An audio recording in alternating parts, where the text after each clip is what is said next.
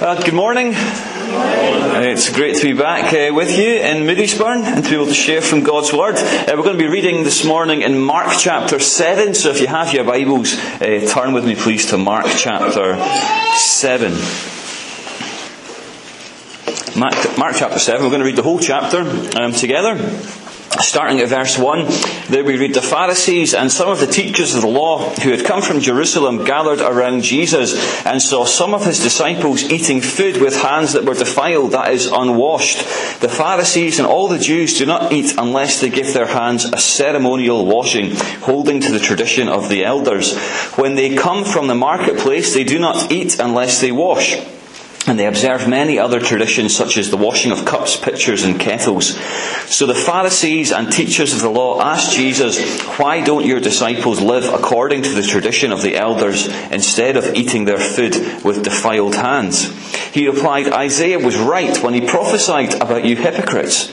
As it is written, these people honour me with their lips, but their hearts are far from me. They worship me in vain. Their teachings are merely human rules. You have, you have let go of the commands of God and are holding on to human traditions. And he continued, You have a fine way of setting aside the commands of God to, uh, in order to observe your own traditions. For Moses said, Honour your father and mother, and anyone who curses their father or mother is to be put to death. But you say that if anyone declares that what might have been used to help the, the, their father or mother is korban, that is devoted to God, then you no longer let them do anything for their father or mother. Thus you nullify the word of God by your tradition that you have handed down, and you do many things like that. Again, Jesus called the crowd to him and said, Listen to me, everyone, and understand this. Nothing outside a person can defile them by going into them. Rather, it is what comes out of a person that defiles them. After he had left the crowd and entered the house, his disciples asked him about this parable. Are you so dull? He asked. Don't you see that nothing that enters a person from the outside can defile them? For it doesn't go into their heart, but into their stomach, and then out of their body. In saying this, Jesus declared all foods clean. He went on, What comes out of a person is what defiles them, for it is from within, out of a person's heart, that evil thoughts come sexual immorality, theft, murder, adultery, greed, malice, deceit, lewdness, envy, slander, arrogance, and folly. All these evils come from inside and defile a person. Jesus left that place and went to the vicinity of Tyre. He entered a house and did not want anyone to know it, yet he could not keep his presence secret. In fact, as soon as she heard about him, a woman whose little daughter was possessed by an impure spirit came and fell at his feet. The woman was a Greek, born in Syrian Phoenicia. She begged Jesus to drive the demon out of her daughter. First let the children eat all they want, he told her, for it is not right to take the children's bread and toss it to the dogs. Lord, she replied, even the dogs under the table eat the children's crumbs. Then he told her, For such a reply you may go. The demon has left your daughter. She went home and found her child lying on the bed and the demon gone. Then Jesus left the vicinity of Tyre and went through Sidon down to the Sea of Galilee and into the region of Decapolis. There some people brought to him a man who was deaf and could not hardly talk. They begged Jesus to place his hand on him. After he took him aside away from the crowd, Jesus put his fingers into the man's ears, then he spit and touched the man's tongue. He looked up to heaven and with a deep sigh said to him, Ephphatha, which means be opened. At this, the man's ears were opened, his tongue was loosened, and he began to speak plainly. Jesus commanded them not to tell anyone, but the more he did so, the more they kept talking about it. People were overwhelmed with amazement. He has done everything well, they said. He even makes the deaf hear and the mute speak. And we trust that God will have a blessing to the reading of His Word. I love Mark. My favourite gospel writer uh, is Mark because you can just sense the excitement that Mark has when he's writing. I don't know if you've ever been writing when you get excited and you sort of start bouncing up and down on your seat wanting to get it all out.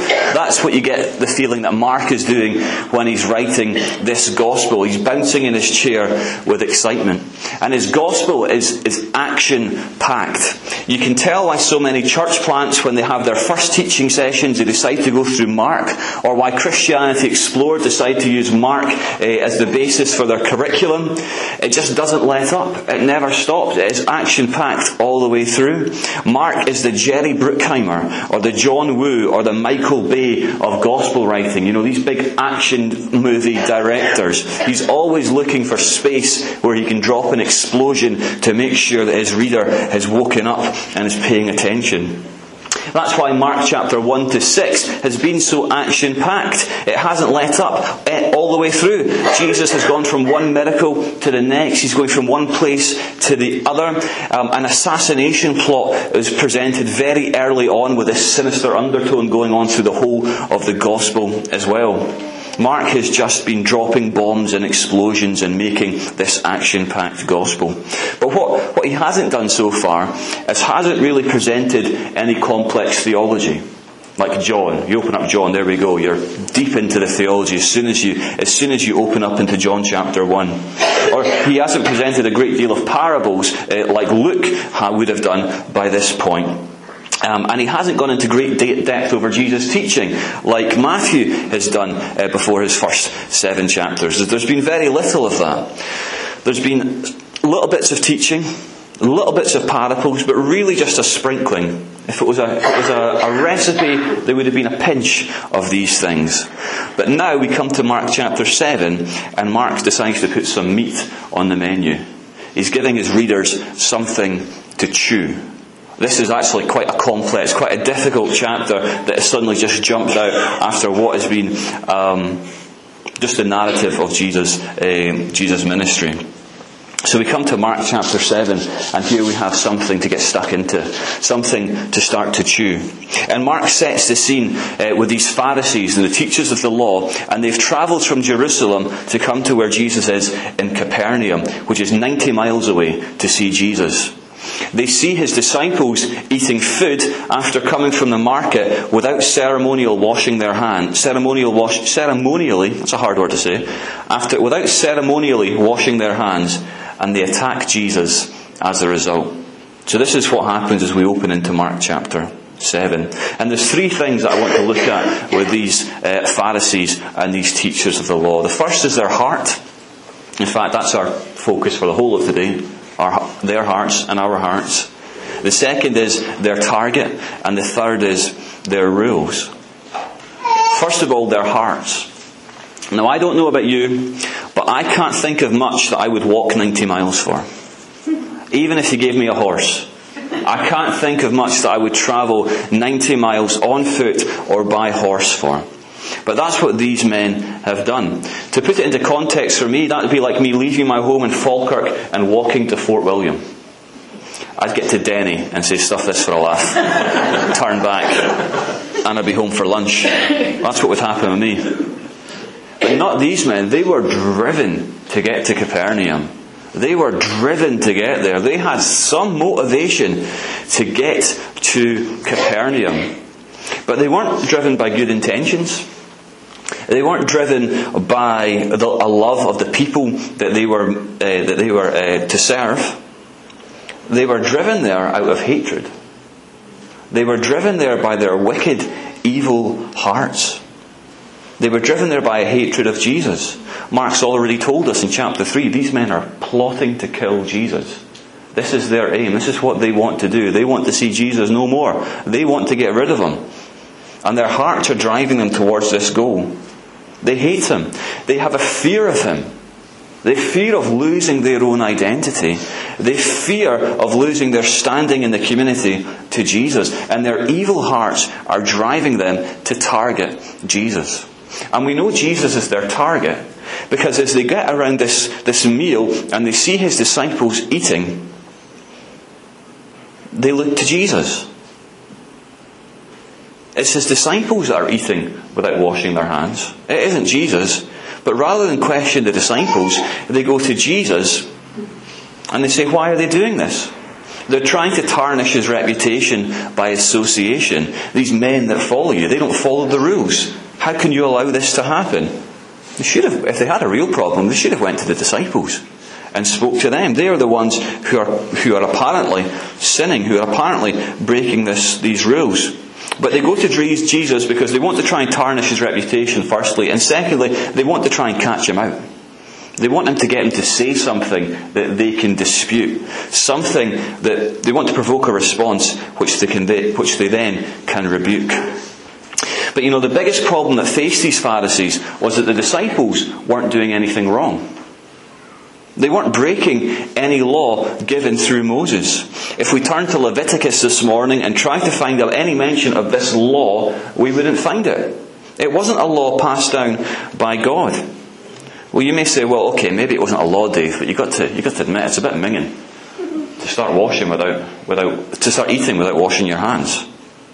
It's a bit rank, particularly if you've been to the marketplace. I mean, those places are filthy. They've probably been picking up chickens and all sorts of stuff. They really should have washed their hands before starting to eat. Well, fair enough if that's your view, but this ceremonial washing, this had nothing to do with hygiene. This wasn't about cleaning your hands. There wasn't enough water involved to clean your hands in this ceremonial washing that they're talking about. It's the modern day equivalent of your mum licking her thumb and rubbing your face. You know? It might get the mark off you, but it's not going to do anything for your hygiene. In fact, it's going to be much, much worse for you and your minging face. It doesn't do anything. It wasn't going to do any, anything hygienically for these men. There wasn't enough water for it to benefit them. No, the issue here was not of breaking God's laws. It wasn't of personal hygiene, but the issue was that they were breaking their laws the Pharisees' laws, the ones that they had written themselves. You see, the Pharisees and the Sadducees, these are sort of the two different sects within the, the, the, the Jewish people. They had each written another book on top of God's Word called the Halakha. They had one each because they couldn't agree uh, on lots of things, so they came up with their own. And within this book, they had written all sorts of additional commands, all sorts of additional laws, none of which were given by God, and none of which would affect your standing before God. In fact, the halakha became so complicated, both did, that it became impossible for the Jewish community to implement them fully, to follow all the rules. Even the priests struggled to keep up. You know what these men had done was that they had placed their own views, their own thoughts, and their own laws, and they placed them alongside God's. And they said, Our laws and our rules are just as important as God's laws and God's rules. Which brings us back to the original problem that we mentioned. These men have got a serious problem with their heart. Because in their heart, they've got themselves on the throne. They've got themselves on the throne of their heart. They value themselves as much as they valued God. And in verse 6 we see that Jesus won't stand for this. He says, he calls them out saying, You're a bunch of hypocrites. You are exactly who Isaiah was talking about. They honour with their lips, but their hearts are far from God. You're a bunch of hypocrites. You've got to love Jesus' directness, don't you? We need more directness in the church today, I think. I think we need to have more people calling out hypocrisy. Jesus won't let hypocrisy stand. Praise the Lord that we don't have Pharisees in the church today, and praise the Lord that we don't have hypocrisy in the church today. Good. Some of you laughed. You picked up on that there. Because of course there is still hypocrisy within, within the church. There's still hypocrisy within the people that lead the church, that are members of the church. We lead hypocritical lives because we say that we're wanting to do one thing, but actually, quite often we go and we do something, we go and do something different.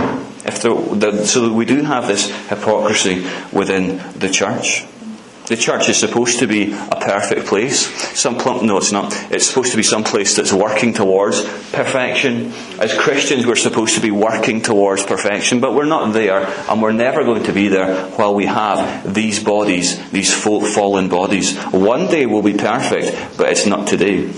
You know, my childhood church was full of hypocrisy. I grew up in the northeast um, of Scotland, and there was all sorts of man-made rules within my church all sorts of rules that we had to follow. None of these brought us closer to God. We had rules around which version of the Bible we had to use. We had rules around how we should dress when we came to church. We had rules around whether or not we should have a TV, and if we should have a TV, where about in the house it should be. In the end, when I left, it was okay to have a TV, but it had to be in a cupboard with a door that you could, that you could close over. These were the rules that we had in our church.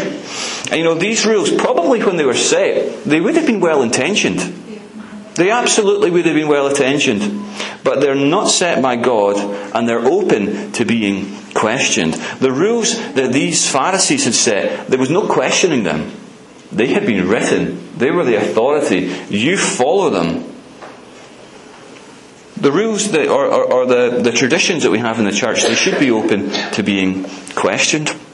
That's what healthy churches ensure. That there could be healthy, constructive dialogue about why we do what we do within the church. Why are things done that way? And if we feel that the way that we do things hold us back in our worship and on our mission, then we should be open to talking about changing them. We are blessed far beyond the people that Jesus is speaking to in this chapter. We have so much more. We have our Bible, which we can discern things from and which we can test things with. We have access to God through His Son, through prayer. We've been given the gift of the Holy Spirit who lives within us and comforts us and helps us. And we have a church community that welcomes dialogue, and I know that we have that here. Welcomes the conversation about why we do the things that we do that doesn't have an elitist leadership but welcomes these discussions and the chance to defend the church ways. Church traditions are good. They serve a purpose. But it's the Word of God which will stand when heaven and earth have passed away. It's the Word of God that needs to stand above all else. That's what Jesus says to these people. He says, You're, you're a bunch of hypocrites. You've lifted your own ways above God's. He goes on to say, that nothing outside a person can defile them by going into them. Rather, it is what comes out of a person that defiles them. And his disciples later, they can't reconcile what's being said, and they start to question him. And again, Jesus calls the, speaks to them pretty directly. He calls them dull. In modern day, dafties. He calls them stupid. He says, Nothing that enters a person from the outside can defile them, for it doesn't go into their heart, but into their stomach, and then out of the body. In saying this, Jesus declared all foods clean. Praise the Lord. That little sentence there, in Jesus, in saying this, Jesus declared all foods clean. That's us getting our bacon rolls there. Uh, praise the Lord. It's coming, bacon's back on the table. But Jesus is saying, through all of this teaching, he's saying that, that contrary to popular belief, you are not what you eat. Just what society teaches, us, isn't it? You are what you eat. Jesus saying, You're not what you eat, but what you eat is who you are. He's saying that what you do is not what makes you a sinner, but that being a sinner makes you do what you do. That it's not these external influences that come in and affects the way that we live in our, our lives and the things that we do. But actually the problem isn't externally, the problem is internally. The problem is within us. And what is within us affects how we do things in the world, how we act, how we speak, how we live our lives, how our communities um, come, come to be. The problem comes from our, our hearts. The problem was within our hearts. February is such a busy month for us in our family. We've got like three, three close family members' birthdays. We've got so much work that happens in February. And you get to the middle of February and you come to Valentine's Day. And me and my wife both usually say, stuff this for a laugh. Uh, we, we, we, don't, we don't have time uh, for this. And I don't know how you feel about Valentine's Day. Maybe you love it, which is great. Good on you if you do. Um, but you know, I always find something very strange about the cards that says, I give you my heart. I'll give you my heart. Let me tell you, I don't have anything worse to give away than my heart. My heart is the most evil, horrible thing that I have. And I'm partly giving this, giving this away. When Jesus talks about the heart in Mark chapter 7, he says, From the hearts come evil thoughts, sexual immorality, theft, murder, adultery, greed, malice, deceit. I've stopped halfway. I'll give you my heart. I don't want it. Look what comes from that. I don't want your heart. Look what comes from it. We are hardwired to do and to think these things. They are written in our hearts, and we have been since the fall. It's not God's design, it's not what God wants from our hearts, but it is our reality. Our hearts need work. Our hearts need to be changed. You know, I don't say that to you this morning to bring you discomfort to bring discomfort into your life, but to bring comfort. I'm well aware that most churches in Scotland wouldn't spend time on these verses, wouldn't talk about the evilness of a heart because it's not an easy message to hear or to listen to. But I don't bring it, to say it to bring you discomfort. I say it to bring comfort. That you would have reassurance that if you turned to me and said, Dave, I'm really struggling. Dave, I'm really struggling with these evil thoughts. Dave, I'm really struggling with the pull of this addiction. Dave, I'm really struggling with these feelings. I'm struggling with my heart. That you would know that I would put my hand up and say, Yeah, me too. Me too. You're not alone. That if you were to turn to anyone next to you today, to your left or to your right, and you were to say the same thing, that if they were being truly honest with you, they would say, I know, I know, you're not alone. I struggle with that too. That each of us could put our, our hands up and say, I'm a fallen being with a wicked heart. That's how I stand in front of you this morning. I'm a fallen being with a wicked heart. I'm not proud of it, but I know that it's true. And I also know that by acknowledging my weakness, it's the only way that God will make me strong. Only by acknowledging my own weakness that's the only way that God can make me strong. If I want to be more like Christ, which is the calling of every Christian, which is the calling of everyone, to be more and more like Christ, then I have to deal with my heart. I can't ignore the problem. I probably told the story before about a, a young man called Antoine Yates um, who grew up in a gang in Harlem in New York. Uh, his brother went to prison when he was like nine years old. He looked up to his brother. His brother went to prison for, for a gun crime. And so he wanted to be protected when his brother went away. So he went out and he thought about how he could best get protection. And he had a look around and he started speaking to his friends. He said, My brother's away, I want something to protect me. One of his friends came with a little bag, and inside this bag there was this little puppy sized animal. But it wasn't a puppy, it was a, tig- it was a tiger. It was a Siberian tiger. And he took the bag with the Siberian tiger and he thought, this is amazing. And for the first few weeks, he walked down the street with the tiger on the lead. No one, they looked a bit funny at it, but no one really said much. He took the tiger home, he put him in his sock drawer. That's where the tiger lived for the first few weeks. He would feed him the spare chicken nuggets that he had uh, left over at dinner time. Then eventually the tiger started to get bigger. It moved from the sock drawer to the trouser drawer after the outgrew the trouser drawer, it had its own little cupboard that it lived in. And before you knew it, that tiger owned the apartment. It had every bit of space. And Antoine's whole life was geared towards getting enough food to stop this tiger from eating him. Everything that he did was about getting money to feed this tiger so that when he came in through the door, he had enough to throw into the corner that the tiger would look at the food and not at him.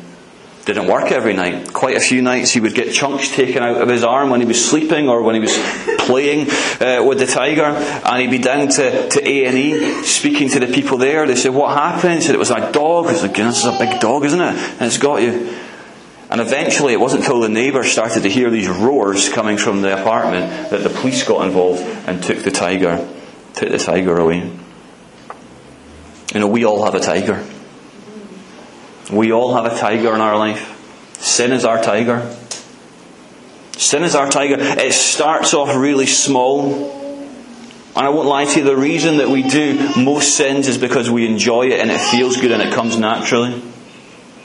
And it starts off small, but eventually it starts to get bigger and bigger and bigger. It grows and it grows and it grows, and it has to be dealt with, or eventually sin will kill us. Sin will kill us. There's a famous uh, theologian, I can't remember who it is at the moment, uh, but said, You have to be busy killing sin, or sin will get busy killing you. Our hearts need to be dealt with or they will kill us, and we can't do it alone. We have to be like the mother in Mark chapter 7. The mother who comes to Jesus and says, My problem is beyond my ability. My daughter is consumed by evil, and I know that you are the answer. We have to think of our hearts and say, I know my heart is bigger than me. I know that I can't deal with this problem as well, but Jesus, I know that you are the answer. Jesus, I know that you are the one who can make me whole. You are the one who can save me. When we come to Jesus, we need to be like the deaf and the mute man. When we can't even get the proper words out to communicate our desire and our affections to Him. When we just mumble something because we can't even put it into words the price that's been paid for us and the, the, the Saviour that we need when we can't even get the words together and we just mumble something to Him, but our hearts are given to Him. When we come to Him like that, knowing we're consumed with evil, but wanting to be consumed by good, knowing that words aren't what's needed, but faith is, having complete faith and believing that He can save us. When we come to Him like that, when we come to Him in repentance and in faith, then we'll go from danger to safety. Then we go from darkness to light. We go from death to life. We go from stranger to God, to child of God. You know, we can't do it on our own. We can't deal with this problem of our heart on our own. We need Jesus. My favourite verse in Mark chapter 7 is verse 37, where we read that people were overwhelmed with amazement. And they say about Jesus, He has done everything well. That's the difference between Jesus and you. That's the difference between Jesus and me. It's the difference between Jesus and everybody. He has done everything well. My prayer is that, that each of us this morning that, sit overwhelmed and amazed by the love of Jesus. That we would all acknowledge that He has done all things well. That His life was more than just done well, but it was perfect. That Jesus' heart is different to your heart. Jesus' heart is different to my heart. His heart was perfect. And we needed it to be perfect. We needed His perfect heart. We needed his perfect life. Because through his perfect life, he was able to offer the perfect death. The sacrificial death where he went to the cross, having never done anything wrong, having committed no sin, having had a perfect heart, he went to the cross and he paid the price for your heart to be made clean. And for my heart to be, made clean. Through his perfect heart came his perfect death. Through his perfect death came his perfect resurrection. And because three days later he rose from the dead, we too share in the power of his resurrection. That our sins are forgiven, yes, but that we have new life. Praise the Lord, because if Jesus just, just died on the cross and paid the price for my sins, I'd have a big problem because I'd go and sin again the next day. Jesus brings to us through his resurrection a new life that we can be raised from these bodies, that we can be given new life that will last for eternity. We need His perfect resurrection and we need Him. And praise God today that we can have Him. There's nothing stopping you from having Him. Everything's been done. Your heart won't stop you from having Him. Your heart won't stop Him from coming in. In Revelation, we read, Behold, I stand at the door and knock. Nothing will stop him from coming.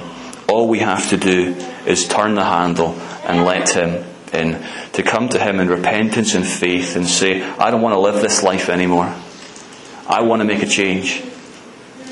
And I know because of who you are and what you've done, I can have that change. And I give everything to you. I give you my wicked heart.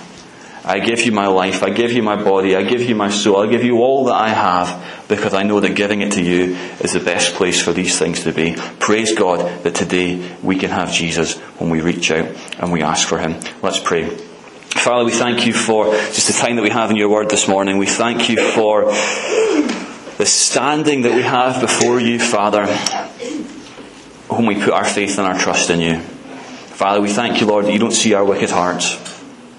Father, you don't see the, the, the, evil things that we think and we do, but Father, that you see us as being your children. Father, that you see us as being perfect because when you look at us, you see your Son. Father, we thank you for this. We thank you for our standing before you. And we pray, Lord, for anyone who doesn't have that standing before you, who has never came to you in repentance and faith, who has never given their life over to Jesus, who has never, um, yeah, just taken that step, Father.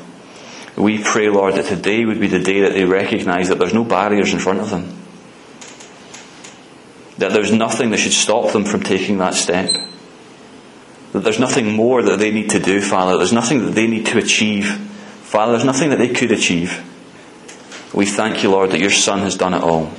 We pray, Lord, that you would make that clear to every single one of us, Father, that each and every one of us would be amazed and overwhelmed this morning saying, Jesus has done everything well. Father, we pray, Lord, you would just bless this time that we have together. In Jesus' name, Amen.